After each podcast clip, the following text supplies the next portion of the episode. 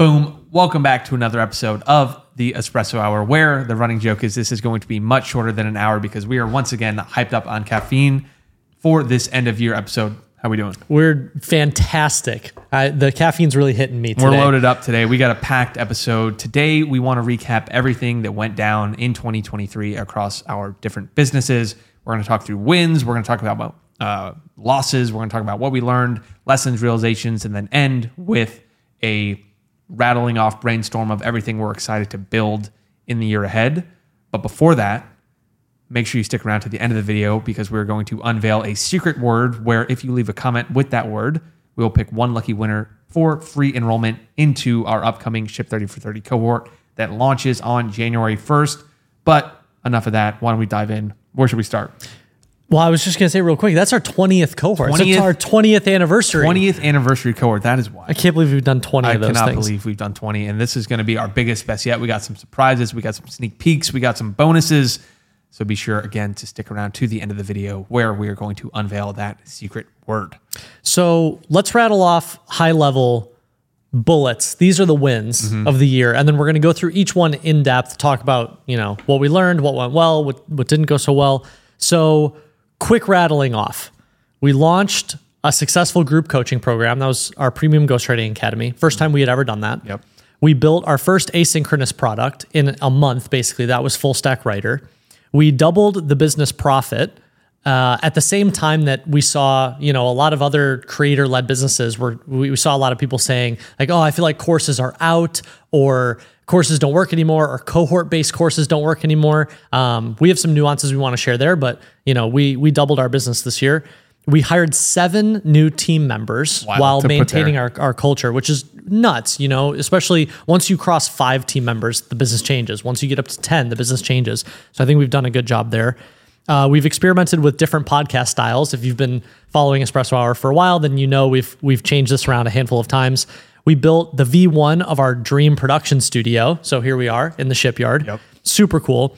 We brought our entire team together in person for the first time, which was a lot of fun. It was the first time we had met a lot of them. They had mm-hmm. met each other. We built a paid newsletter to a quarter million dollars in annual recurring revenue. That's Write with A I. And that's accelerating now as we go. Yeah, I think that has a lot of potential this next year. Um, we shut down a part of our business. Uh, this was March? April. April? Mm-hmm. Yeah. Um, so we'll talk a little bit about that. That was a, a painful Very part of pain. the year. Max, max, pain, max pain. Max pain month. Um, we learned the power of collaborating with other creators. So we'll talk a lot about that. We had a couple things come, come through this year that had a big impact for us mm-hmm. uh, and shows a lot of potential in the future. We invested over eighty thousand dollars yeah. in our own education, which we'll talk about. Uh, we start from scratch, basically learned how to hire and train an entire sales team. And take a sales call if you're me. yeah, Dickie's first time on a sales there call. There you go. um, and And then lastly, oh, we'll talk a bunch about this. We really refined our, our content. We like thinking of it as a content supply chain. So all the different ways when we write something, how it gets transitioned into different formats, how it gets posted across different platforms. So that'll be fun to dig into. What a year. Yeah, what a year to list all that out. And I think it's important, well, just a level set of how we kind of like to do reflections. It's just get clear on what happened. Most of the things this year, like we called those wins, but there were some that weren't quote unquote wins. We just share, here's what happened. And then once you list all of that out for your business for the year, you can then start to reflect on what you learned or what you realized about the world or anything. It's the same process we're using for our personal reviews where you just list out what happened for the year, list out what you learned. And I think that it's so simple that most people overlook the return that you can have when you just sit down. So mm-hmm. we encourage everyone to do this same process for yourself. Even if you don't have a YouTube channel or a podcast to do this, take a minute, probably takes a bit longer than a minute, but sit down and just list off what's everything that happened in your business this year. And then right away, you'll start to look for patterns and things will emerge of what you learned that you can reapply next year. Because if we go about the next year how we hope to, it's going to be applying a lot of the lessons and realizations that we'll talk about once we just jam on some of these wins. And what's cool is we mm-hmm. also have a video for a lot of these where we can link to that and you'll see it pop up around here if you want to go down the rabbit hole of uh, whatever we end up talking about on the win side. Yeah, I feel like a, a cool place to start, and I immediately just sort of looking at the bullets that we have here, I remember we had a conversation this I think it was January, mm-hmm. the very beginning of the year. And, you know, you, if you have a business, you, you might have been asking yourself the same thing. You know, the beginning of the year is when, when you're always asking, what should my big priority be? What should I focus on this year?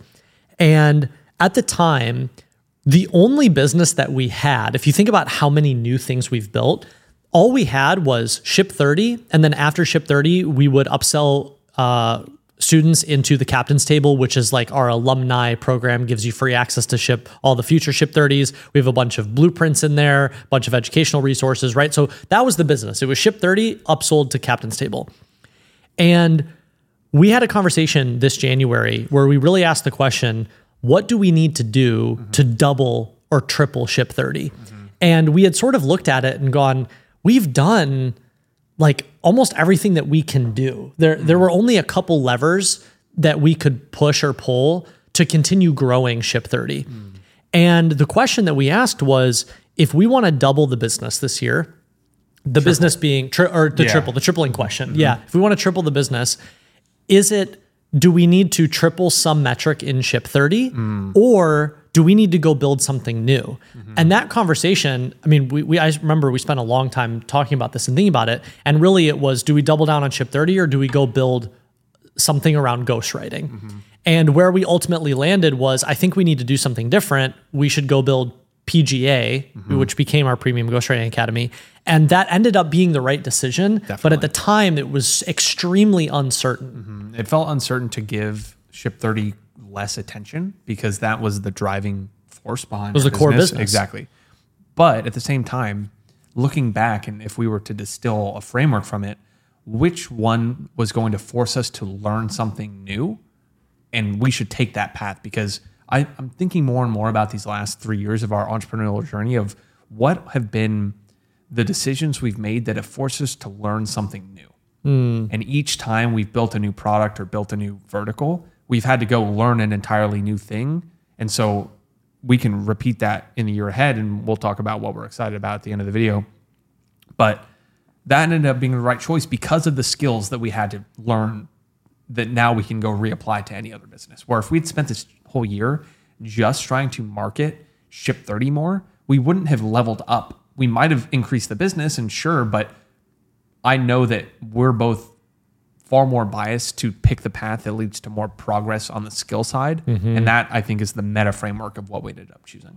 I think pair, pairing with that, something we did really well in hindsight was the moment we knew we needed to do something different to really grow the business, we didn't sit there and go, well, let's just figure it out ourselves. Mm. In the same conversation, when we said we should go build a group coaching Premium Ghostwriting Academy, we also made the decision to spend sixty-eight thousand dollars joining a mastermind we got that gave the, us the blueprint. We got on the phone on the call that day. I still remember sitting yeah. in WeWork. It was like, so we're going to do this. So we're going to do this. So when do you want to have the call? Why don't we just call him right now? Yep. And we called him right then, enrolled, and that we'll talk about in the lessons and realizations, but making that decision that forces you to level up was so important for us. And yeah, we were, if we did anything right this year, is we made fast decisions and then did not double think on anything. Yeah. We didn't go back and go, oh, was that the wrong decision? It's like, nope, we've made it, time to move forward.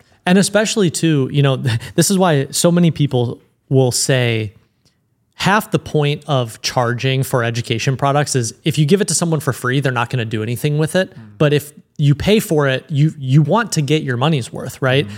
And so if we hadn't joined that mastermind, it I, I could see a path where we get one month into building P G A and we're like, oh, this is a lot of work and we don't really know what we're doing. Let's just go back and and just keep doing Ship thirty, mm-hmm. right? It would have been very easy to reverse that decision. But because we committed and said, we're going to spend sixty-eight thousand dollars mm-hmm. on this mastermind, we went into the whole year being like, this is the only thing we're doing only is we're going to get that sixty-eight thousand back. And uh, another cool like lesson and realization that we'll talk about is, and we did mm-hmm. like every time we doubled down on ourselves, you know, we spent sixty-eight thousand on a mastermind and then turned that into P G A. That's now multiple seven figures. Yeah. So the return, you have the ability to turn any investment into a positive return. Mm-hmm. If you make that part of your identity, it's, I'm the type of person that when I invest in myself, I make sure it's positive.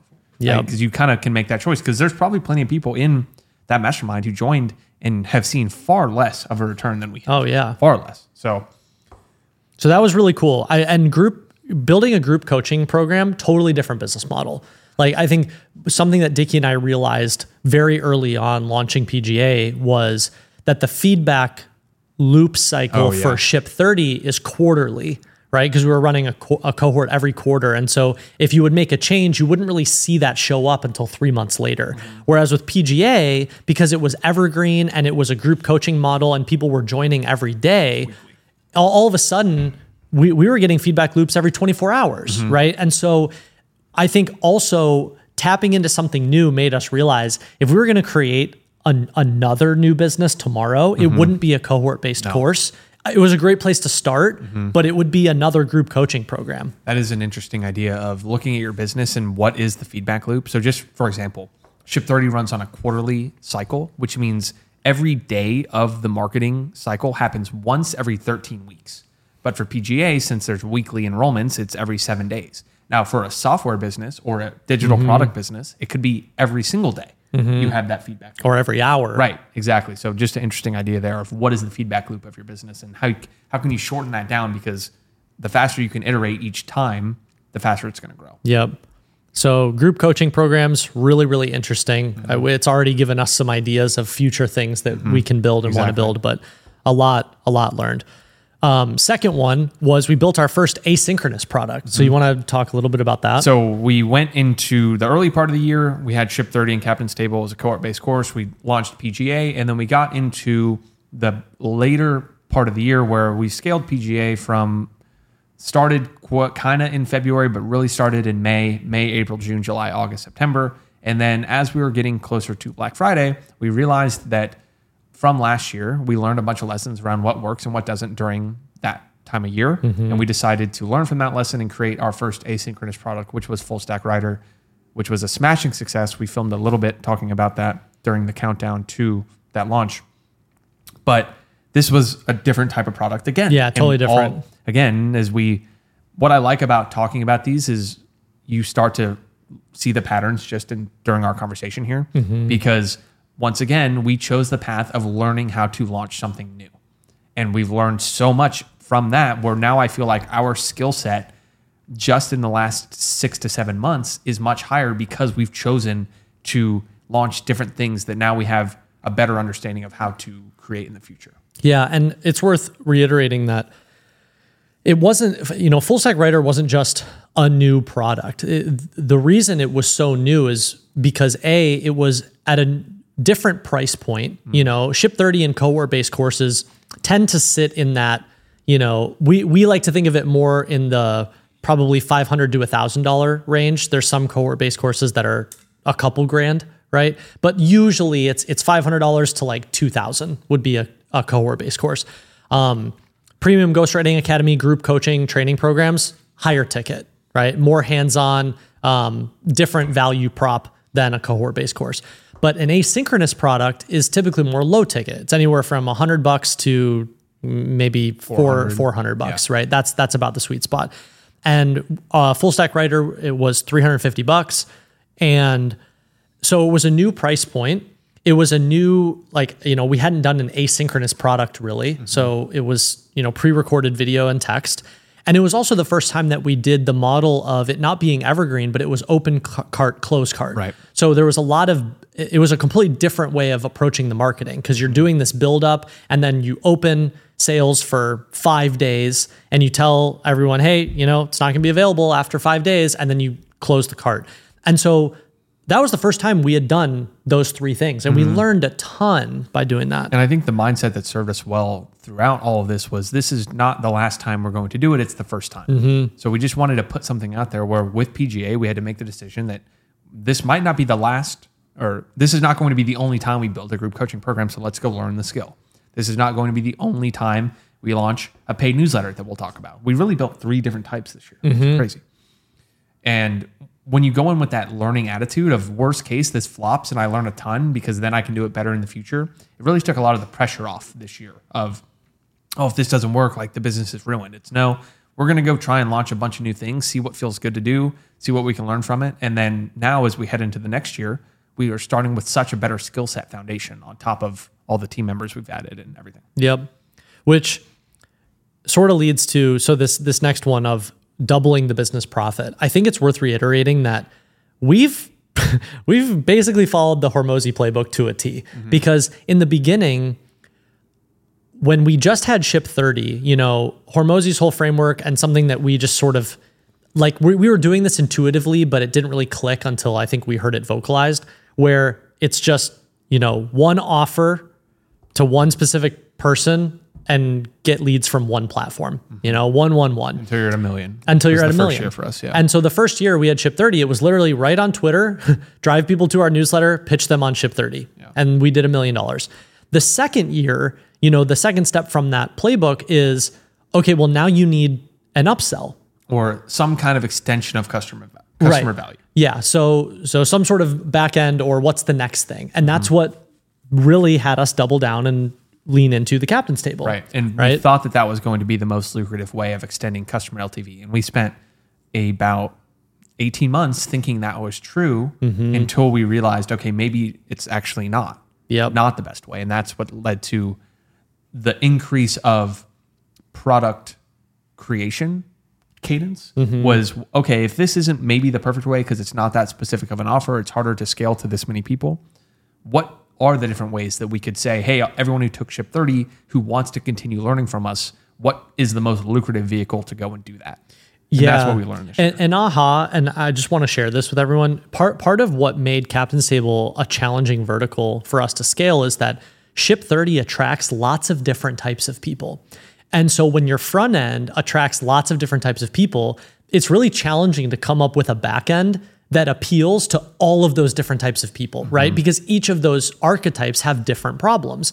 And so we basically had a catch-all front end, mm-hmm. and then we were trying to solve the catch-all with a like, and then we're going to solve all these problems on the back end. back end. Right. Right. And we learned that in a very, you know, painful way, I can't tell you how many different iterations we did of Captain's Table. It was brutal, mm-hmm. but we learned that that doesn't work very well. Mm-hmm. And so even though we doubled the business from year one to year two by adding on this back end, we hit a ceiling. Mm-hmm. We were like, oh, there's nowhere to go from here, right? Mm-hmm. And so we talk about this a, a little later.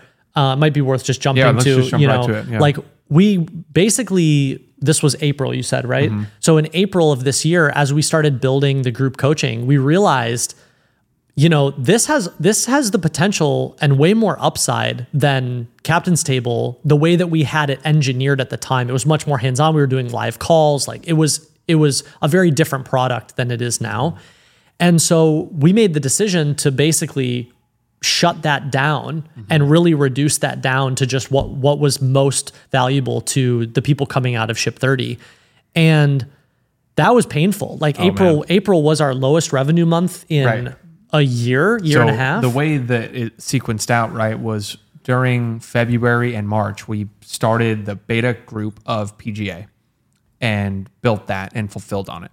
Then we had the April Ship thirty cohort mm-hmm. where the bandwidth to fulfill on that cohort was not, we were not able to do anything on P G A despite having huge success on the month or two before. Yeah, the month the month or two before was like, this will be a smashing success, and we couldn't give it any attention. And we couldn't give it any attention, and we had to take a near-term revenue hit saying, if we don't decide to lower the price of Captain's Table and lower the fulfillment on it into, hey, the main offer now is you get lifetime access to Ship thirty, which people still love and still mm-hmm. took up, and we had higher conversion on it, ironically, after doing that and simplifying it. So we had to sit there in April, and it literally felt like chewing glass. Yeah, it was horrible. I remember the whole, and if you look at our revenue chart for the year, it's so funny to look at it now, because if you cut the chart there, it's like, did the business just die? Yeah. Did, is it dead? It was like off a cliff. Off a cliff. And I remember sitting there at the end of April like, hmm, this is this, and trying to communicate that to the whole team, uh-huh. communicate that to one another. It, it sucked. And yeah. we've had that now twice of June in twenty-two mm-hmm. and April in twenty-three, where if you showed most people that revenue chart with it ending right there, you could be like, oh yeah, so the business just ended there. Yeah, the market. And every single time it was dead point, new high score one or two months after. Yeah, which is exactly what happened. And that it was one of those you had, we knew we had to take one step back mm. to go three steps forward. And the fact that we believed in ourselves enough to do that, mm. like I, I props yeah. to us. You it, know, it like was hard. Was, there were many hard. days where I was like looking at Cole like, I know this sucks. And you get in your head about it, yeah. you know? I'm like, I just moved to Miami. Yeah. You know, like, oh no, this is, you know, but we we pushed through, and sure enough, two months later, best month ever, two months after that, best month ever, two months after that, best month ever. Mm-hmm. And we had to get that. That's one of the hardest things about the entrepreneurial journey is you get to these plateaus where you realize you, in order to get to the next level, the first step is you probably need to stop doing something. Mm. And, and we had to, we couldn't just like, there were no more hours. We couldn't just plow forward and be like, we're yeah. going to leave everything the same, but still build P G A. Mm-hmm. We had to deliberately shut down one thing to make time for another. Mm-hmm. And it worked. It worked. It was the right decision. Mm-hmm. So again, more lessons and realizations there as we go down the list here. Next, we hired seven people this year. Yeah, it was huge. And brought them all together in person. We hired, so maybe you want to rattle off the different roles. So uh, put, on, put on the spot here, but in order, we hired three sales reps. Yep. We hired a sales success coach. We yep. hired a student success coach for P G A. Yep. We all hired, of those for P G A. We hired a content marketer. Yep. Internal for us. We did a lot. And I think the thing here is when you're hiring and you're moving that quickly, it can be very easy to A, start start getting lazy with people you hire. Mm-hmm. Like you hire someone and they might not be the right person, but you're like, I don't really have time to think about the fact that they're the right person or not. And so all of a sudden your culture just starts to erode. Mm-hmm. And I think despite growing so quickly, I mean, again, P G A went from, yeah, we did the beta cohort, but P- PGA basically went from a cold start to multiple seven figures in revenue in like six months. Mm-hmm. And so hiring people that quickly, I think we did a really good job of maintaining, you know, our three core values. Mm-hmm. You know? Well, so because we came into the year, I was just looking back this note here, plan and discuss Q three or twenty twenty-three, mm. Q one. And so I just flipped through that of like, what were we focused on and looking at during that time? Number one was team and culture. Mm. And we sat down and we're like, okay, what are we going to think about? Working style, communication, looked at each of our team members of like, are we using them to our highest potential? Mm. And then discuss what we're willing to do on the, how much. So we should have looked through this, but like, it was interesting to sit down of all the different things we were thinking about at the beginning of the year. Yeah. Because yes, we hired seven people, but that was from the realization, and this is a big one, ninety percent margin businesses sound great, but they're extremely fragile. Mm-hmm. And we thought, oh, we're running this business, it's got a great margin, like we must be doing everything right. And then we started talking to a few, talk to a few people in the space, and they're like, yeah, you're really running a fifty percent margin business, and then the other forty percent, you're just paying yourself to do all those jobs. Yep. And that is not sustainable. It's stressful. It's harder to do. And once that clicked in a big way for me of like that extra forty percent, you should actually just look at all the roles you're playing, put a salary to them, and realize that you're just paying yeah. yourself to do all those jobs. And I, in the beginning, mm-hmm. I think that's an amazing place to be. You yeah. know, like if you're working a full-time job and you have a ninety-nine percent margin side hustle, or you're selling your time, best yeah. case scenario, right? Mm-hmm. Or if you're a solopreneur and this is your first business, first time working for yourself, that's an amazing place to start. But Dickie and I both want more for ourselves, and we, and we know that we're capable of more. And so we're constantly asking, what's the next thing that we can learn? How do we grow? And especially once you start adding team members, even when we just had two or three people, mm-hmm. we started to question, well, what's the defensibility of our business, right? right? Because now it's not just about you, it's about, well, there's another person here, you mm-hmm. know? And so I think the bigger, it's almost like a self-fulfilling prophecy where the bigger the team gets, the more you have to ask yourself, how do I make the business more defensible? And as you think about how to make it more defensible, you inherently don't make decisions where you're the bottleneck, mm-hmm. right? So it, it, it, yeah, it forces you to think bigger. Yeah, and I was looking back at that document. We decided on our core values during that meeting, and I remember being like, oh yeah, this kind of doesn't matter because we don't have a big team, but it ended up mattering, it ended up mattering huge because it was ingrained into our culture by the end. Just think about we filmed that episode where we were like, okay, how are we going to build this culture as we scale? Mm-hmm. And it's putting the Slack emojis in. It's making sure everyone uses the verbiage that we're using. Mm-hmm. And now that's been just stamped into the brains of everyone on our team. That's, that's how we operate. You know, side note, I really think, and this would be so fun to write about at some point, we'll we'll put it in some product at some point, but I really think one of the best things we did was create those three emojis. Yeah. Our entire culture revolves around three emojis. Mm-hmm. It's a brick, which is every time someone does something that's like extreme ownership. Here's what I'm doing. Here's my day ahead. Yeah. Like you, you got to do it, right? Mm-hmm. It's you're laying another brick. You have a little emoji of like a sports car. twenty twenty-three like a, Bentley Continental G T. A little yeah. Bentley, which is um, speed, you know. Relentless tempo is Relentless our second tempo. Value. And so it's whenever you're doing something where, you know, most people will be like, oh, we should do this. And then the other person's like, cool. And then no one ever does it. Yeah. And on our Should team... Should we meet about it next week? It's like, okay, decision made. Great. Here are the three steps I just took to get us forward. Boom, that's on the calendar. Closing the loop, that's done. Yep. And, and all we do is react with that emoji, and it's just, oh yeah, it reinforces that's what we do. It. And I feel like just just because of that emoji and that core value, you notice how many times in Slack... you can see it in the thread. Someone's like, we should do this. And then the next comment is, is it's done. Mm-hmm. And and then it's, it's the gamified. Little Bentley. Yeah, it's, it's gamified. gamified. It's like, I want to do things faster so I get the reinforcement of that feedback loop. It's a very subtle reward. Yep. And then the last one is the twenty twenty Lakers championship ring, where our third core value is championship energy. Yep. Where anytime someone just jumps in Slack like, yo, what's up, y'all? I'm feeling good. Here's what I'm doing today. Here's a big win or something like or that. Or going above and beyond. Right, exactly. Yeah. And so literally every action that happens on a daily basis is one of those three emojis, uh-huh. and you can just see it being reinforced over and over and over again. We have a bunch more of emojis too. Whenever we find something, like during the most boring periods of the year where we were we were scaling and just talking about slaying boars, uh-huh. getting them, so we put a little boar emoji, and it was like anytime Cole and I were like, all right, man, we're strapping in for four more hours of boars here, we would just... spam that to one another. Uh-huh. Or when we had to context switch a lot and we put the Jay Z one, uh-huh. German engineering, right? Back and forth, back and forth between things.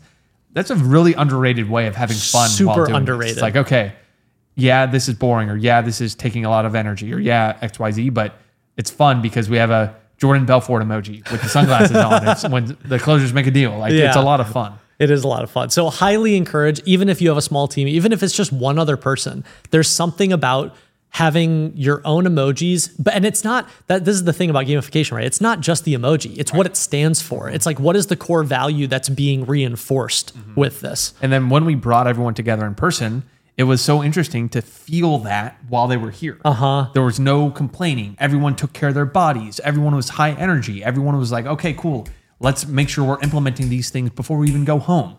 It yep. was, we built a culture in Slack and Zoom and then brought everyone together, and it was, there was no change. It, everyone was operating with those core values, and it was so cool to see. It was amazing.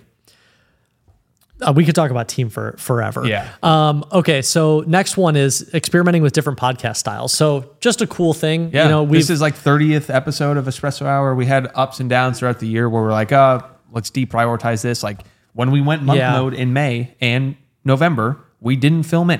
Mm-hmm. Because at the end of the day, this is like a documentation process. Now I look back, I wish we would have filmed something during it. We were so brain dead. Our though. brains, it, it'd be funny to be able to watch that. Like we should have just be like, welcome to another episode yeah, of Espresso. Because so for anyone unfamiliar, like we both love steak. Cole and I love a good steak. So we put at the end of our November sprint going to our favorite Korean steakhouse, and everything was done. This is when we were building Full Stack Writer. We made a reservation for five p.m. on Tuesday before the product went live. five p.m. That's right. Yeah, five p.m. Tuesday. We're like, it's done. There's nothing else we can do. And we both like limped to the restaurant, sat down across from each other, like four brain cells, and just like grunted across the table, like this steak's good. Yeah, like, I can't wait to go to bed. ordered ordered two uh, two bright pink mocktails. Mocktails. Yeah, it's like, dude, I don't want to drink at all. Yeah. I want to go to bed so badly. That was like a hemp mocktail. Yeah, yeah. We're exhausted. But you know, I am really happy that we've maintained this. And I think one of the coolest things and makes us very excited for twenty twenty-four is how much signal we've gotten from people who watch or listen to Espresso Hour.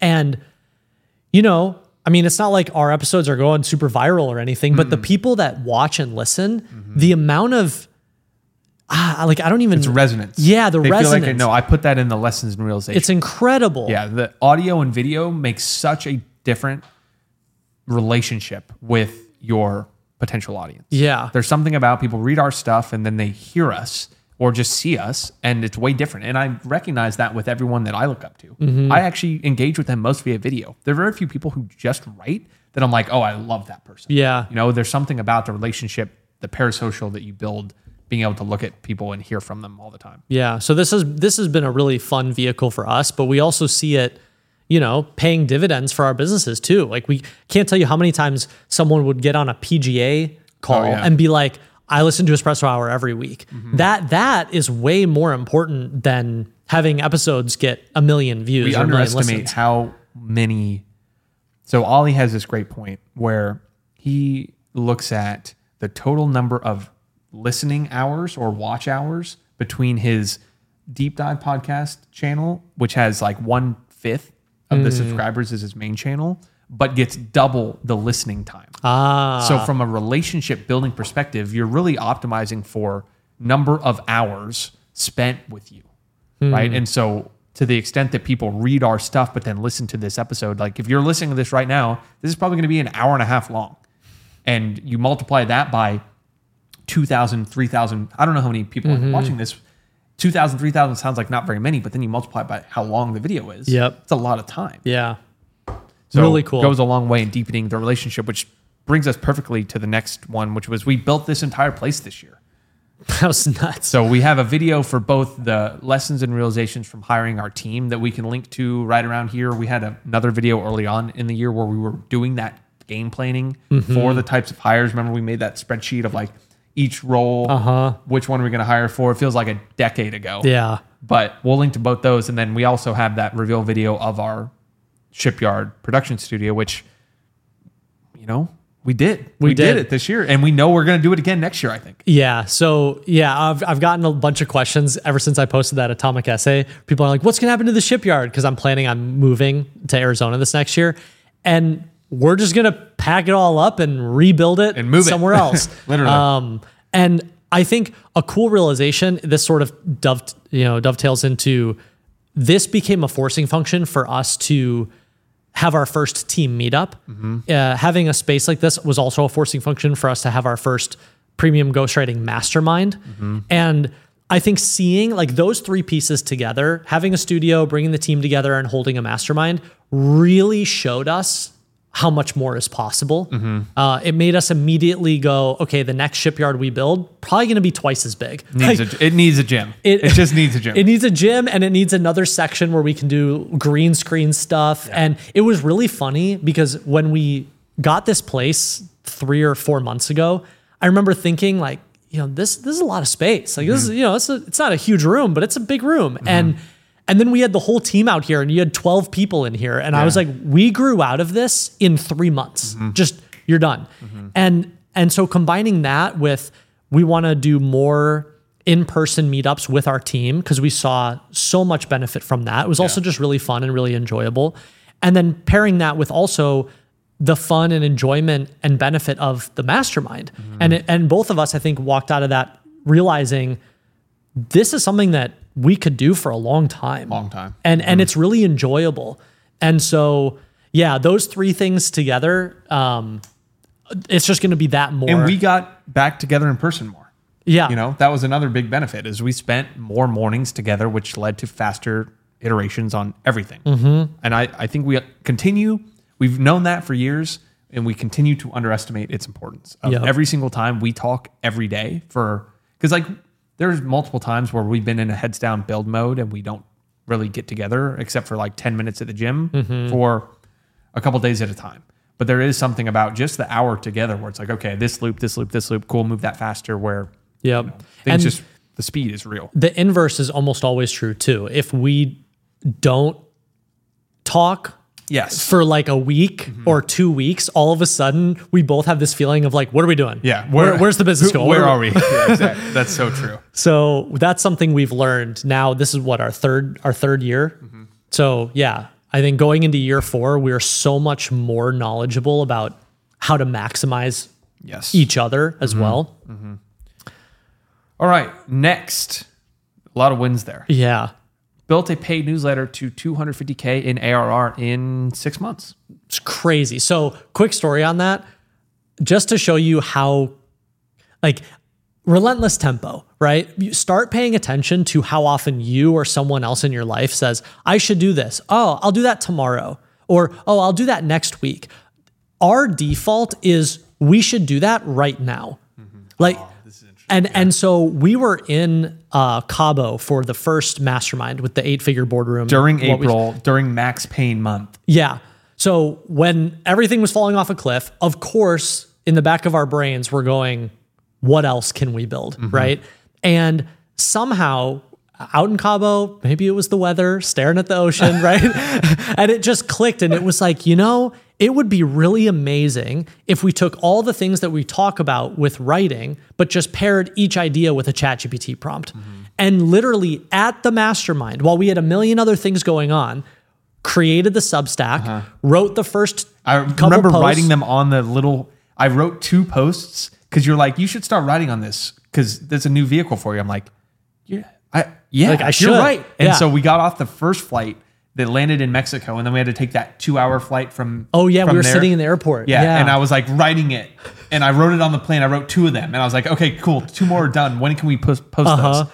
And then we, I, I haven't written one since. And we created the uh, the graphic for. Um, Like the graphic that goes oh, on the yeah, top it, of each it, one in Canva uh-huh. in like it's still using it twelve minutes, uh-huh. right? So it's worth. I, I just love pointing that out because so often people build these businesses up in their head and they think, "Oh, I have to do all of this preparation." And we literally came up with the idea, created the first couple versions of of Write with A I, and published them at the mastermind within forty-eight hours. Mm-hmm. And now it's just repeat.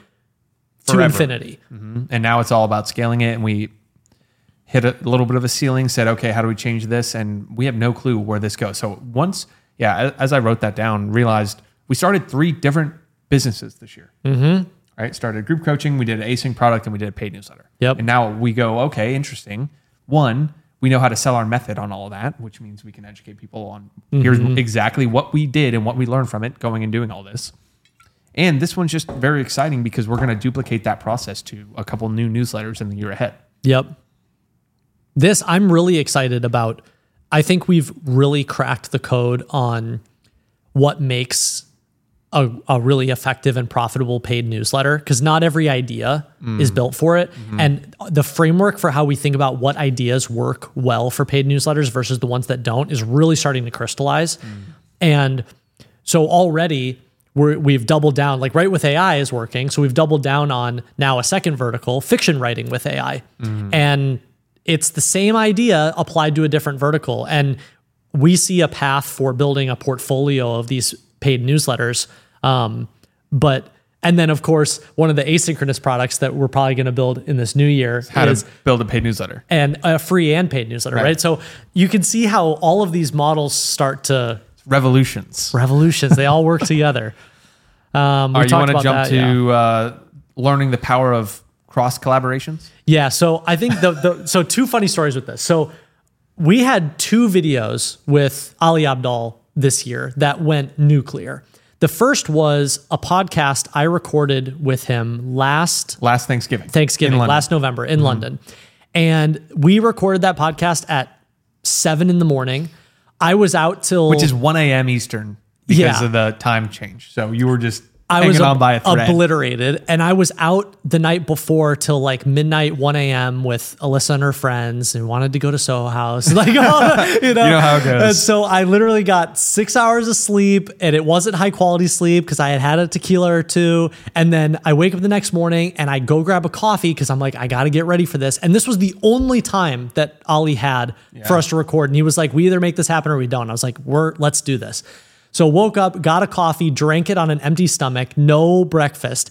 And I remember sitting in that, there was like a two hour podcast. Yeah. And I remember the whole time my stomach is just like couldn't be more empty. My leg is like bouncing under the table. I thought I bombed this thing. Yeah, I called him. So I called you that that day. I was like, yo, how'd it go? He's like, dude, honestly, I just, not my best work. I, I think I bombed that, man. Like, it's a bummer. I'm really, I don't feel good about it. Like, I was out late. I'm like, yeah, it is what it is. And they didn't, and they didn't publish they it. They pushed it a bunch, right? Yeah, they didn't publish it for like nine months. And I thought, because nothing got communicated, I thought that I did so bad that Ali didn't have the heart to tell me that it was so bad that he decided to scrap it. So in the back of my head, I'm like, that was wasted effort and it's never coming out.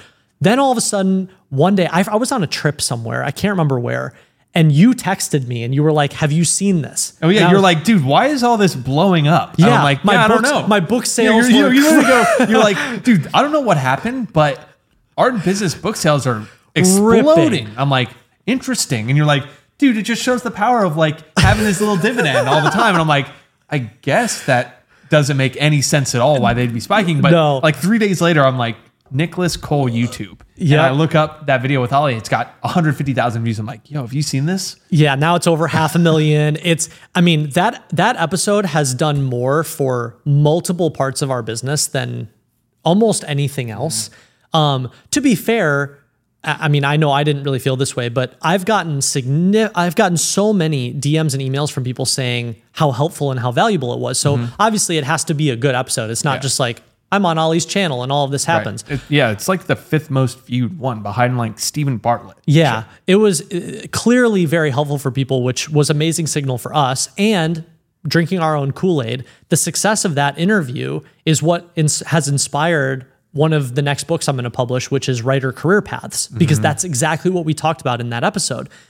So that was the first one. And then the second one was I was at a wedding in Colorado like two months ago. Mm. And I remember you texted me going, have you seen this video that Ali just put out? Yeah. And I was like, no. And you texted it to me and it's essentially twenty minutes breaking down all the big ideas in the art and business of online writing. Yeah, basically calling you a genius for twenty yeah. minutes. Like if you watch the full video, it's like Nicholas Cole, Nicholas Cole. This, this Which this. I didn't know was happening. No. And so that is how Ali does his long form podcast. When I was talking to him mm. about my episode, it was, I want to have some kind of vision for how I can take this to the main channel mm. through this episode. So yours, for example, was how to make ten thousand dollars as a side hustle. I mm-hmm. think is like the name of his video and it's just writing yep. somehow. So. Yeah.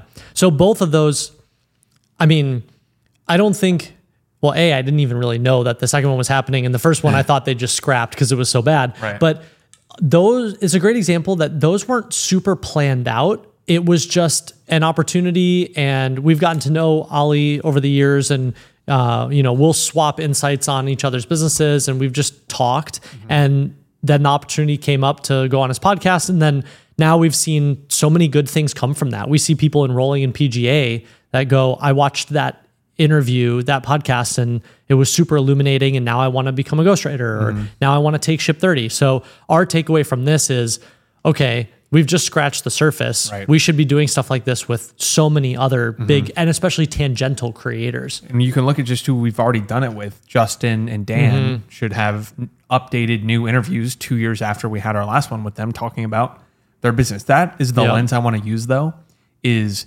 anyone we talk to for an interview style. It's like, I don't want to hear your story. I don't want to hear any of that. I mm-hmm. want to hear what your business is doing. What have you learned over the last couple months and where are you headed? Just yep. like we're doing right now, but like a mini review. Yeah. And I think that would be very valuable for us to learn from them and also the audience. If you're interested in Espresso Hour, you probably want to hear what these other creators are doing just on the business side with all of it. Yep. Agreed. I think the last one is just learning one, how to hire and train a sales team. That was mm-hmm. the biggest single skill that I built this year. I like to reflect on at the end of the year, what skills do I have this year that I did not have last year? Mm. And as we talked about at the beginning of the episode, if we had only gone the scaling of Ship thirty, I would not have built the skill. No, not even close. Any by any means. And that was, we recognized that if we were going to build the group coaching program that we wanted to build, the skill bottleneck and skill deficiency that we had was creating a sales script, hiring a sales team, managing that sales team, and scaling it. Yep. So we invested in the education to get the ideal scene to allow us to do that, executed that roadmap, and here we are.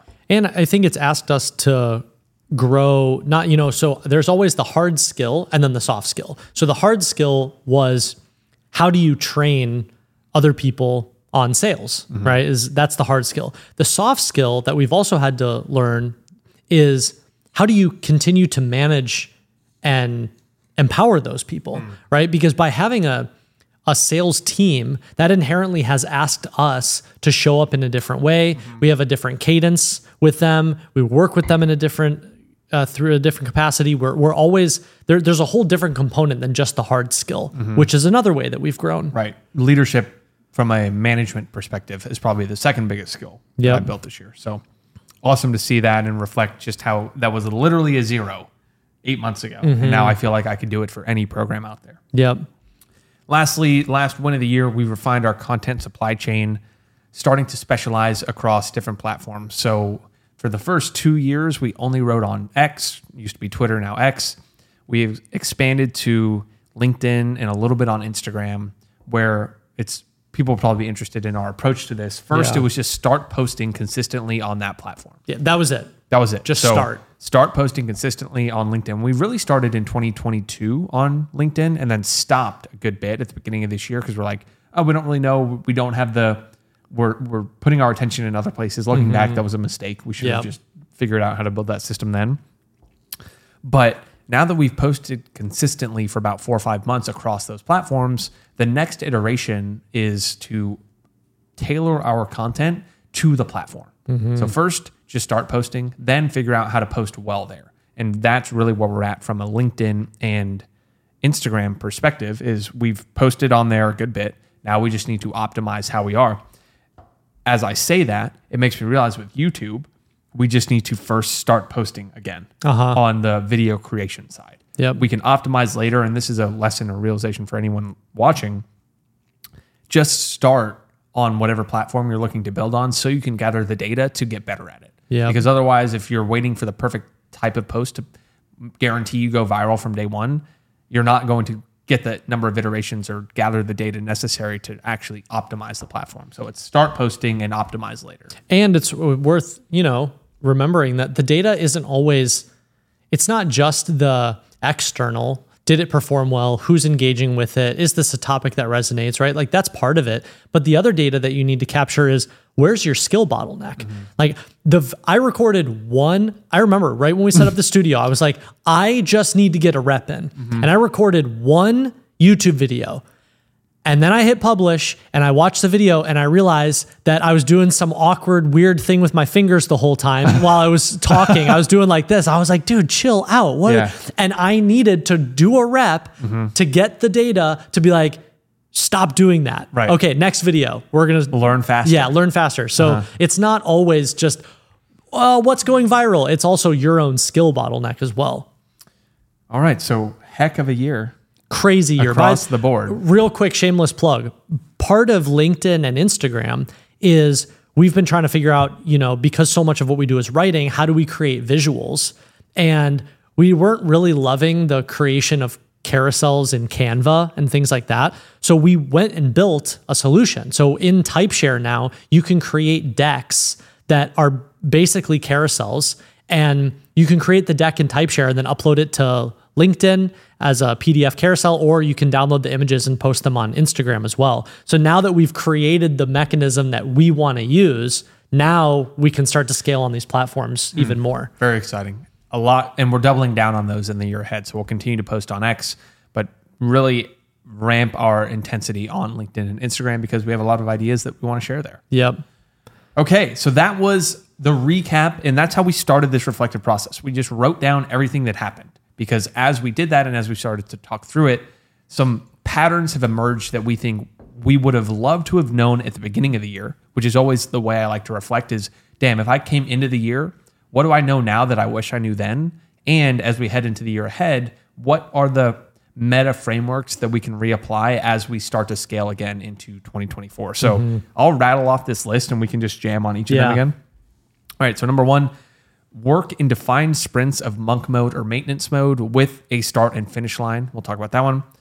Every reinvestment into the business is positive if you're the type of person who makes that a true statement. The importance of surrounding ourselves with an all-star team. We learned a ton. we've recognized that most of the time when scaling something, you're just a fixed number of hours and slang bores, we call it, away mm-hmm. from getting there. Another realization of how many leaps of progress came during a time when we met up every single day. We talked a little bit about that one. Uh, this next one, the value of a mastermind is normalizing success to the people of, for the people ahead of you. Huge benefit. Stomped out of that mastermind, and we'll talk about that one. Uh, slogs are necessary before taking the next level. That was April for us. This was a cool one. Audio and video develop a much deeper three hundred sixty degree resonance than just text. Mm-hmm. And then lastly, we can build anything we want, but we need to set the clear constraints for what that means in the year ahead. So yeah. want to start at the top. Yeah, to be honest, I think this first one might be my favorite. I mean, a couple of these really jump out, but working in defined sprints. So this year, more than more than any other year, and this next year, I think we're mm. by necessity going to have to do it even more, because this next year, I have a lot of life milestone things. You know, I'm getting married, I'm moving again. I'm like, there's all, all sorts of things that are happening that are going to disrupt our sprint mm-hmm. times. And so this year was the most clarity we had over what needs to get done and how how much time do we have to get it done? Mm. And then how can we set a milestone to go, and th- no matter what, it's done by this time. Mm-hmm. P G A was a forcing function for that. We did the beta cohort. We had people sign up, and I was like, I have thirty days to make the whole curriculum. Uh-huh, it's happening. You got sick as hell, and you're like, M J flu game, I have a cohort live session to give tomorrow. I feel horrible, but I have to create the curriculum. Yeah. There was no way around it. And we did, mm-hmm. and we did it anyway. Mm-hmm. Um, same thing with Full Stack Writer. Mm-hmm. We picked a date. We said, this thing is going live on this date. And we pushed as hard as we could. And no matter what, we pushed that product live. And then in May, when we hired and trained the sales team, we have a video, our three or four weeks of monk mode. Here's what we learned, mm-hmm. where we limped into that video at the same time. Like, I didn't shower for about three weeks. Your beard got a little long there. It's exactly what it felt like. And I remember how many things I literally let just rise around me oh, of chaos yeah. and just said, nope, not dealing, not dealing with it, not dealing with it. Yep. And by the end, that was the single biggest leap of the year, came during that time. I, I now have, because this is really crystallizing for me, I now have proactive conversations with my wife about this. Really? That when we're going into a sprint, mm-hmm. I'm like, I'm letting you know that for the next four weeks, mm-hmm. all of these things are no longer going to happen. I am just not going to do and that. It's not going to. And and she's and she's also learned to be really compassionate and understanding with me, yeah. going, this isn't forever. I'll I'll cut you some slack for this month, but after this month, you better believe you're going to go break down all those boxes and take take out all the recycling, right. and you know. Exactly. And it's as I was looking at that, the returns on those periods were so high that I look at all the other times where we were kind of in the middle of things mm-hmm. that we could have ramped things way down. Yeah, we should have rested more. And so here's here's a big insight that I had this morning. Not only do you want a defined start and end date when you're in a sprint, but when you are recovering, you want a clear start date for the next one where uh. it's like, ah, I'm resting for this start date. Yeah. Right. So it's okay. January first, we're getting after it, mm-hmm. you know? And so during the holidays, we're conserving because I know when the intensity is going to ramp back up. I, and yeah. that's been a, a nice of, because when you're kind of sitting around in maintenance mode, it's uncomfortable for mm-hmm. people like us who it's like, I just want to get there. So if you know when it's going to start back up again, you can kind of like count down. It's like, I see it. Mm-hmm. I know it's coming. Here we are soon. Well, and it forces you, I think it really forces you to rest in that period, yes. because if you don't, if you don't have a, this is when you need to turn it on again. I've noticed in myself, what happens is I just, I take my foot off the gas and then I just sort of sit around and I like fall into bad habits where you don't fully rest. Like, oh, mm-hmm. I'm just scrolling on social mm-hmm. media more. It's like, I'm not deliberately and intentionally allowing myself to rest. Whereas we're going into the holidays here, and I know we're going to turn it on mm-hmm. in January.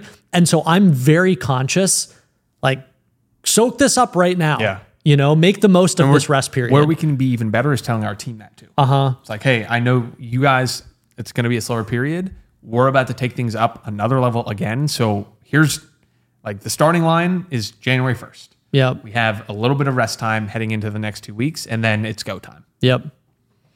The second one I like a lot. Mm. Um, I think we've done this intuitively since the beginning, but you know, every uh, reinvestment in yourself or the business ends up being positive if you're the type of person who mm. makes it positive.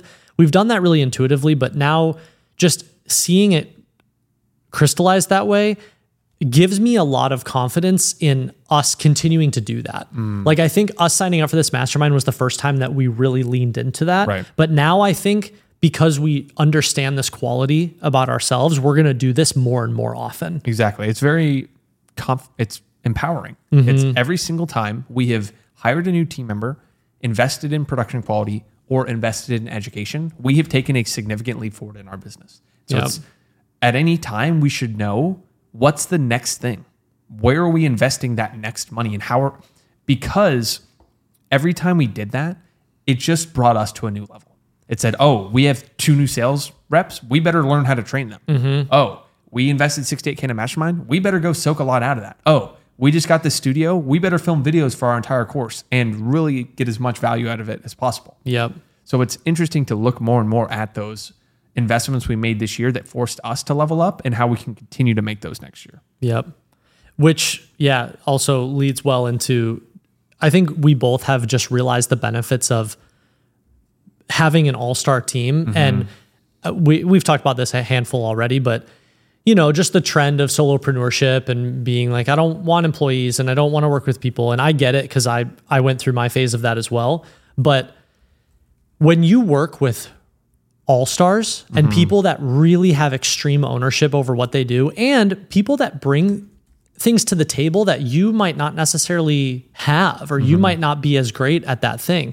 It just makes you realize the, like the bigger our team has gotten, the more that I realize how much more we can do mm-hmm. because now it's not just limited by your and my skill set. Yes, you exactly. know? So Daniel, Katie, Andrew, Ash, Justin, Juan, Connor, Artia, Tristan, Jamie, shout out y'all.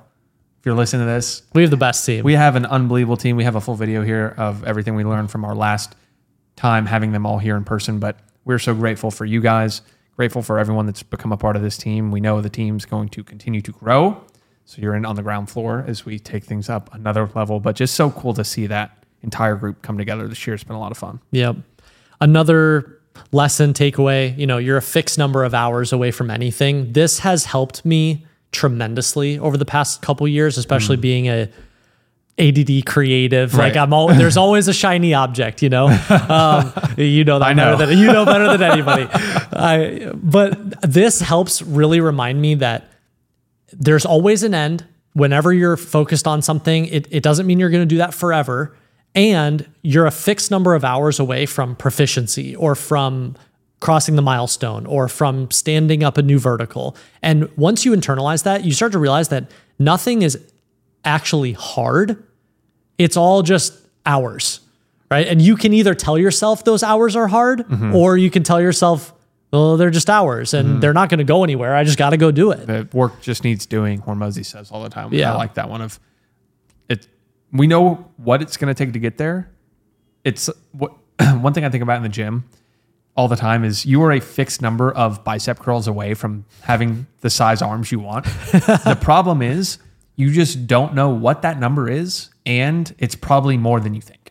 Great point. Right? So most things in business, that's true. You are a fixed number of hours away from getting there. The problem that keeps most people from actually getting to that point is it's an uncertain number, which means you're probably showing up, just chipping away, and you don't really know how many uh, hours away you are, and you underestimate how much effort and, and intensity that takes. Mm-hmm. That's a really great point. And so how do you solve for that? You need to go into every single encounter going, I don't know how many hours this is going to take, and it's probably more than I think, which means I need to give this a significant amount of my attention until the point where it becomes revealed to me how mm-hmm. many hours it took. Right. And I think this is, you didn't write this down, but this was something that we were talking about a couple of days ago that I loved, which is um, if you're, if you're starting to do something, full immersion mm, is, yep. you want to just share that real quick? Cause so, I love how you put that. Yeah. We recognized, and this is my single biggest takeaway of the year, is that immersion beats consistency in the beginning of anything. And so I look at this year when we learned how to build the group coaching program. It wasn't like I was spending an hour a day on that course. No, it was like twelve I hours spelt, a day. I listened to that literally for twelve hours a day for two weeks. Mm-hmm. It was the second I got up. I still remember. It was no fewer than thirty minutes. It's like, time to play the recordings. So I'm going to go for a walk and listen to this thing. Because it's purely how quickly can I inhale that information so I can get to work on whatever it is I need to build. Yep. And so I think applying that to any skill, I already know when I choose to learn Facebook ads, I'm going to chain myself there for twelve hours a day for three weeks and I'm going to emerge. I'm like, okay, I know how this works. Great. Let's go do it. Yep. And that's, again, only built by evidence from the last times I built skills like this.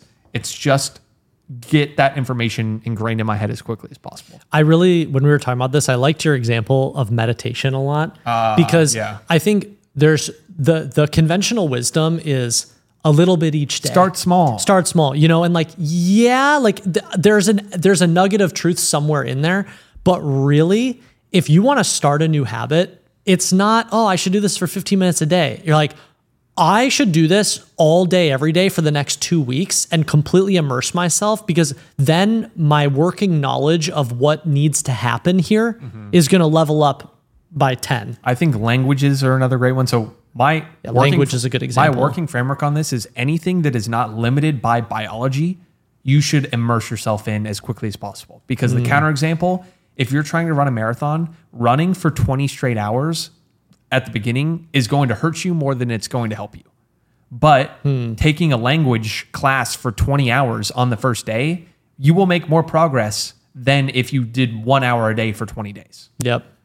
Because you can then repeat that. So that's my general framework, and I want to apply that to as many areas as possible this upcoming year. Yep. And just because I can hear the potential objection in mm-hmm. my head, you know, if you're someone who has a business and you're and you go, well, I don't have the time to do that. Well, no, the fact that you have your own business means that you are the one who decides where you invest your time mm. and you need to figure out what the one thing is that you need to immerse yourself in to up-level the business. Mm-hmm. If you don't have your own business and you go, I'm working a full-time job, I have a family, I have kids, I don't have the time, you need to recognize that somewhere in your day you do have the time, even if it is an hour, mm-hmm. but you're not immersing yourself in one thing. You're you're trying to chase five or ten different things. Mm-hmm. And all of our f- big phases of growth meant saying no to everything else. I liked your other one of uh, a nice end of the year reflection question is, what are all the things you're going to say no to mm. this next year? Yeah. Because your no list needs to be long in right. order to pick one thing to immerse yourself on. Mm-hmm.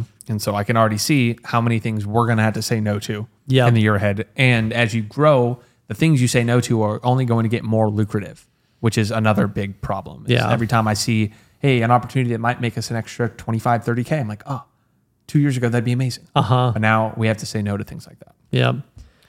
Okay, next, every leap of progress during the year came when we were meeting up consistently in person. We've learned that time and time again. Yeah. But we can also recognize that the returns on that time come from when we're doing it with intention.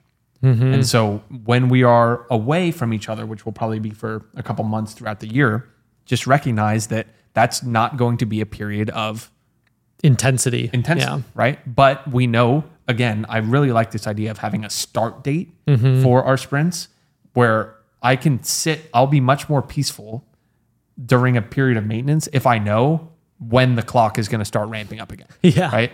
Because I'm just, I can conserve. So as we go throughout the year and we navigate the different life transitions we're both going to make, we'll get to feel that. Mm-hmm. And I think, you know, this next one, the value of a mastermind is normalizing success. It, that's almost the the elevated version of just like how the more that the more time we spend with each other, I think we normalize things for ourselves. Mm-hmm. It's it kind of goes back to the the newsletter that you sent me. Uh, where it's like, just find one other person oh, yeah. and you mm-hmm. will, you know, like you really just need to find one other person. You hold each other accountable and you massively up level in your life. Mm-hmm. But a mastermind is that compounded. Yeah. And you all of a sudden walk in a room, and I remember going to Cabo and we were in this room and I was like, everybody here makes more money than us and they're not that much smarter than us. Mm-hmm. So what's the problem? What's the problem? Literally it's a knowledge and ideal scene bottleneck. Yeah. And so the value, as much as the education was the value, it was the normalizing of, oh, we could do this. Yeah. Right? And I think that there, there's so much value there because we emerged angry. That was the only I was emotion. Upset. The only emotion we felt at the end of April, because we had our worst month. That we then horrible. walked into a room where everyone made more money than us, and we left there just angry. That was the only feeling I had. It was like, how? How is this how? possible? And it worked. And so we intend on finding new ways to continue to normalize success above us from here. Yeah, normalizing success is a topic I would love to dig into more, mm-hmm. because I, I really do feel, and I see it in Ship thirty, I see it in P G A, I see it whenever I talk about pricing, I see it whenever we talk about entrepreneurship.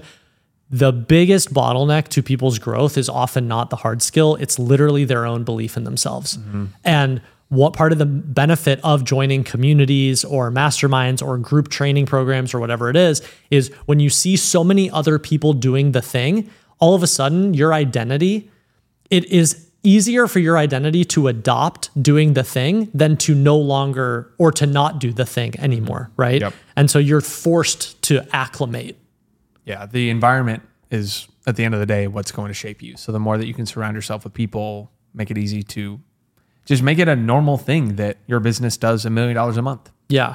Like how how could you spend in more that, time with that many people? In that room, that was normal. Mm-hmm. You talk to anyone, so what, what are you doing? We're doing half a million a month. Next person, what are you doing? Oh, we're doing six hundred K a month. Like mm-hmm. that was normal. And so when you see that as normal, yeah. All, you don't build it up in your head anymore. And then you you stop spending so much time going, how am I ever going to get there? And you start spending time going, well, all right, we need to do these couple things, mm-hmm. which leads to, you know, slogs are necessary, mm-hmm. right? Like a lot of, we something that's really crystallized for me building our businesses is you have creative periods and then you have slog periods. Mm. And you have these periods where you're building new things. It's really exciting. It's always fun taking something from zero to one. Mm. And then once you stand it up, you have to move into phase two, which is not creating anything new. And it's cleaning up what just happened, and it's refining, and it's digging into people's problems. And it's, it's all of the necessary stuff to get to the next level. Can I break you some news? That's going to be January. Oh, this is probably going to be January, February, March. See, March, April, May. What? Well, we haven't talked about this, but we have operated in parallel a lot, mm. where one of us have has been sprinting harder for different yeah. parts of the year. Like February and March was you building the P G A curriculum, mm-hmm. and then May was get the sales guys going. Yeah. And it was like we could build off one another. And then November, I think we were both in mm-hmm. sprint mode, but parts of the summer I was off, parts of et cetera. Mm-hmm. So it's interesting to think, like, are one of us in monk mode more than the other mm. during different parts? Because like March, April, May, I know if I'm doing paid, I'm going to be yeah. purely in that monk mode. Whereas yeah. that, you know, we don't know, but it is interesting to think about that balance of like, okay, no one talked to Dickie because he's taking the course for the next week. Uh-huh. You know? Yeah. Like let him, let, let him cook. let him cook.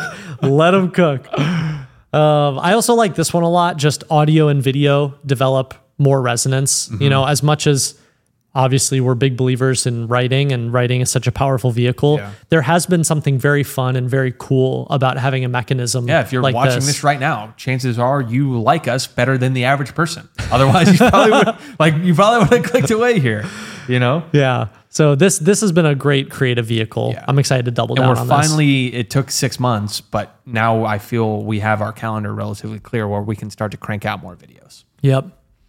Um, this one I love. Just paying or paying for the ideal scene. Right. I mean, we talked about it with normalizing success, but now this is my go-to lens now. Mm-hmm. Whenever I pick up something new, my first thought is, who knows all the things I don't? And can I just go buy an hour of their time yes. for and them to tell these me? These twenty questions. Exactly. Yeah. And we're going to continue to invest in anything we do, like the YouTube coaching. Uh-huh. Right?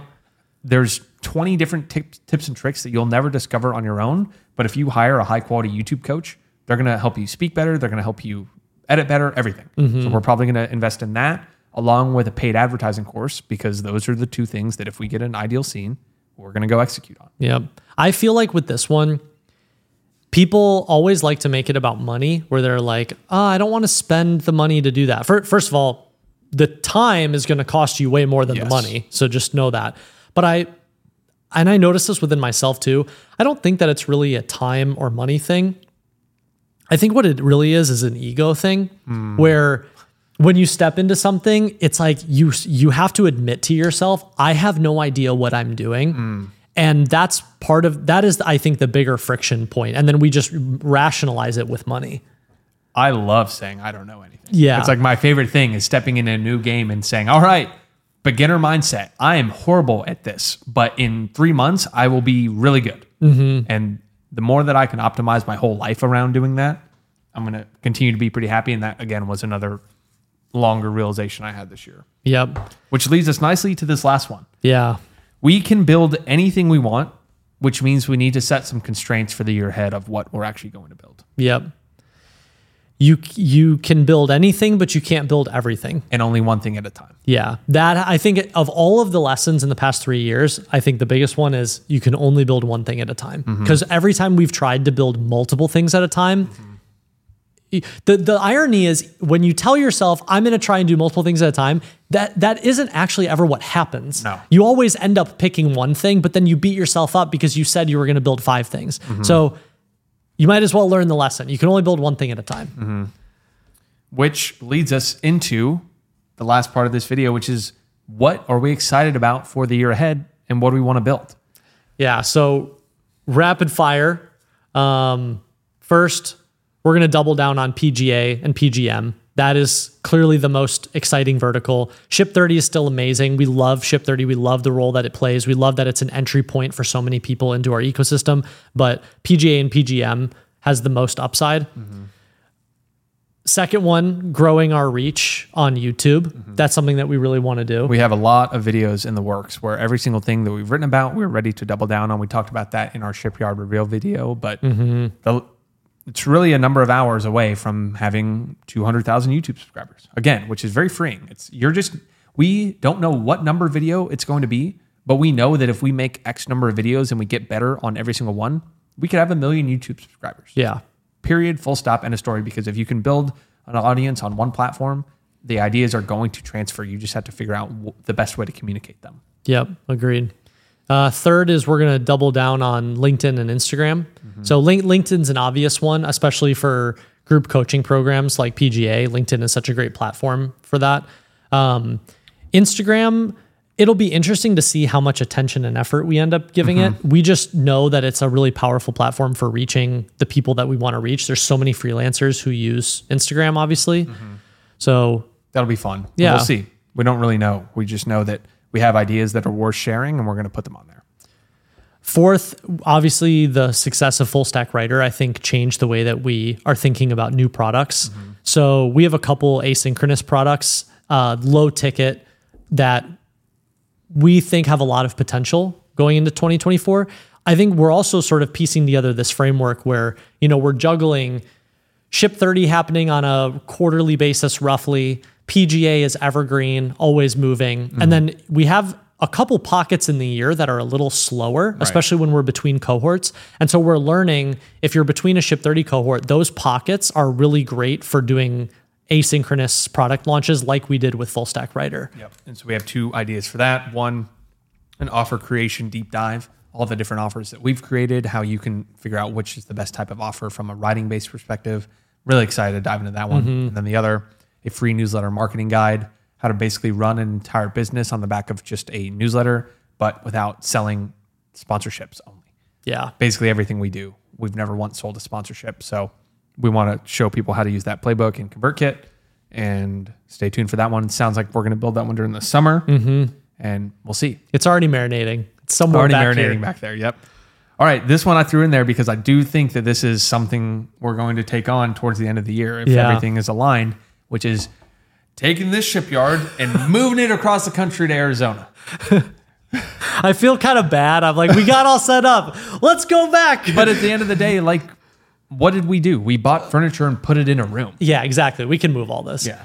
It's not going to be hard. And I think creating, I mean, as long as we more get the content. Right. Yeah, more, more content of we move the shipyard across the country. These couches are great. Everything. That, I think, is the best part is... Yes, we spent a lot of money on this, but every single one of these we're going to be able to use for twenty years. Right. You know, every single thing here is going to help us scale. So I feel good about it. I think we will add a gym and something to whatever we need. I think so. If Daniel's going to be there too, it's like we got to have a place for him to squat the house. Oh, yeah. And maybe we'll probably need a little kitchen as well. Yeah, yeah. Because the steak's not going to cook the itself. The steak's not going to cook itself. Amen. Amen. Um, another one, I'm really excited about this, the expanding our paid newsletter portfolio. Write with A I has shown a ton of signal. Uh, we just launched fiction writing with A I. I think there's another three to ten verticals that we could add there. Um, so it'll be interesting to see what order. We're also going into it with this mentality of, you know, start an idea, see what works, and double down on your winners and cut your losers, mm-hmm. right? So not every paid newsletter that we launch, I think, is going to be a smashing success, but we're going to treat this like a mini, uh, like V C firm, you mm-hmm. know, like our own internal portfolio. Yeah. We want to get that to a million dollars a year. Easy. I think First, we'll, I think we'll get there this yeah, year. I hope so. Yeah. That'll be fun. Second to last, collaborating with other creators. We already talked about this, but we'd love to do some cross collaborations with other people in the writing space. We have a bunch of ideas, so stay tuned.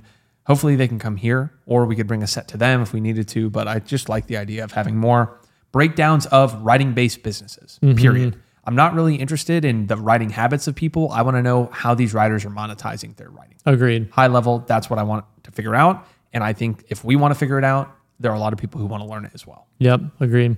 And then lastly, this is my fun side hustle shiny object Uh, for the year, is creating this fiction writing vertical. We're going to start with fiction writing with A I. And then uh, I also have been working with a couple people from uh, Amazon, Original Stories. Oh, yeah. So a huge publishing house, obviously, not in a book deal capacity. We're working with them separately and just talking through different series ideas. And the big thing that I want to combine here is fiction writing and storytelling with business models. Because mm. I think I think the The greatest opportunity in fiction writing is ye- like, yes, it's on the story side, but really it's on the business side, because so many writers come up in a world where they're never introduced to how to monetize. Mm-hmm. So I'm really excited to play at that intersection. We got our work cut out for us, man. twenty twenty-four is going to be wild. Going to be a lot of fun. Oh, man. Can't wait. Can't wait. Dear future us, if you're watching this in a year, how'd it go? How'd it go? Did it work? You know, if we were to, I think we're going to be sitting here in a year having doubled the business again. Yeah, that's a low goal for us. That's ha- the base case. Maybe we have one hundred thousand YouTube subscribers. That'd be cool. That would could be have cool. More than that. We could have two. We could be in Arizona filming this. We probably Com- will. Completely different spot. Yeah. You know, I think P G A is going to be five times bigger, and I think P G M is going to have fifty plus. People in there that are all scaling Easily. Their ghostwriting businesses. You know what we should and, do next year? We should do like a live reaction to this. So, oh, that would be cool. Like, we just put this up on the screen and we're watching it right now. So, hey, future me, I hope you had a good year, you know? I, I hope I get better looking. Yeah, that would be great. Yeah, that would be great. I already know that's going to happen. So, what a year. Thanks everyone for watching the Espresso Hour throughout this year. It's been a lot of fun for us. It's something we want to double down on in the year ahead, continuing to document everything we're doing on the business side every single week.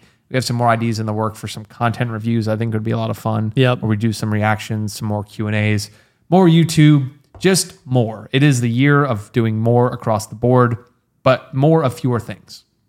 If we could summarize it, I think that's going to be it. Yep. Continuing to do fewer things, but just really ramp the volume on everything across the board. Simplicity is velocity. Mm, I'm excited. Secret word. Secret word is domination. So the secret word for today is domination, or dominate. One of the, some... Dominating. Some dominating, whatever. But again, don't just comment the secret word down below and say, oh, the secret word is dominating. You got to use it in a sentence. Yeah, come on. That way the people don't catch on. But one lucky winner will win a free spot on board the next Ship thirty cohort. Our That's tw- it. Our twentieth cohort tiversary. Yes, or if you're watching this and you haven't hopped aboard, there should be a few days left before the January cohort set sail. We would love to have you. And you can use code ESPRESSO for two hundred fifty dollars off going into the next cohort. So another little golden gem for there. For anyone who's watching who wants to redeem that. What a year, man. What That's a year. What we got. Thanks, everyone, for tuning in. And we will see you in the new year. In twenty twenty-four. So if you're on YouTube, leave a comment, hit the like button, hit subscribe, hit the notification bell. If you're on Spotify, a huge, huge ask for you. It will only take a couple taps of your thumbs. Will be just leave us a five-star review. Take a screenshot, share this on your Instagram story, share it on your Twitter post, whatever it is. Just let one friend know about this who's interested in digital business or writing in some way. It helps us grow the channel. But that's all we got for twenty twenty-three. Here's to twenty twenty-four, and we'll see you all in the next one. Have a good one, y'all.